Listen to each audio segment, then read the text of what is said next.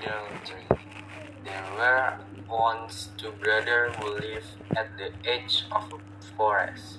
The elder brother was very mean to his younger brother. He ate up all the food and took all his brother's good clothes.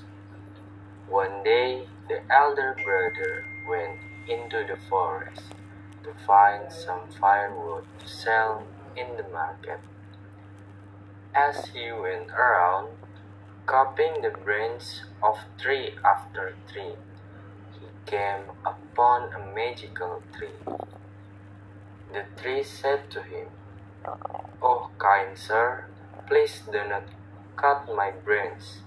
If you spare me, I will give you golden apples.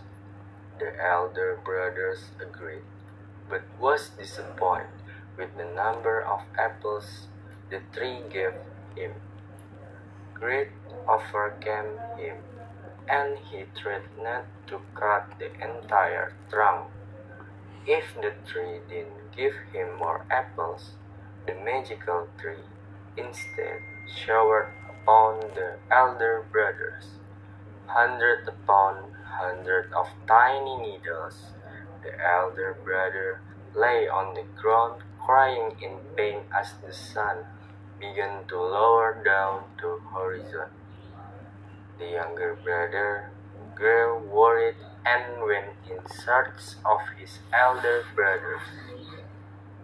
He found him lying in pain near the tree, with hundreds of needles on his body.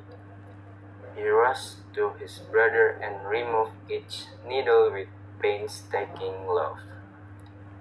After he finished, the elder brother apologized for treating him badly and promised to be better.